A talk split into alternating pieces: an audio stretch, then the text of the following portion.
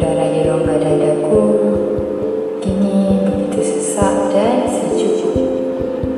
Aku seolah ingin berteriak, tapi kesunyian dan kesendirian punya suara yang lebih menyaring dari kepedihan. Aku cuba memejamkan mata, membenamkan diriku dan semua masalahku.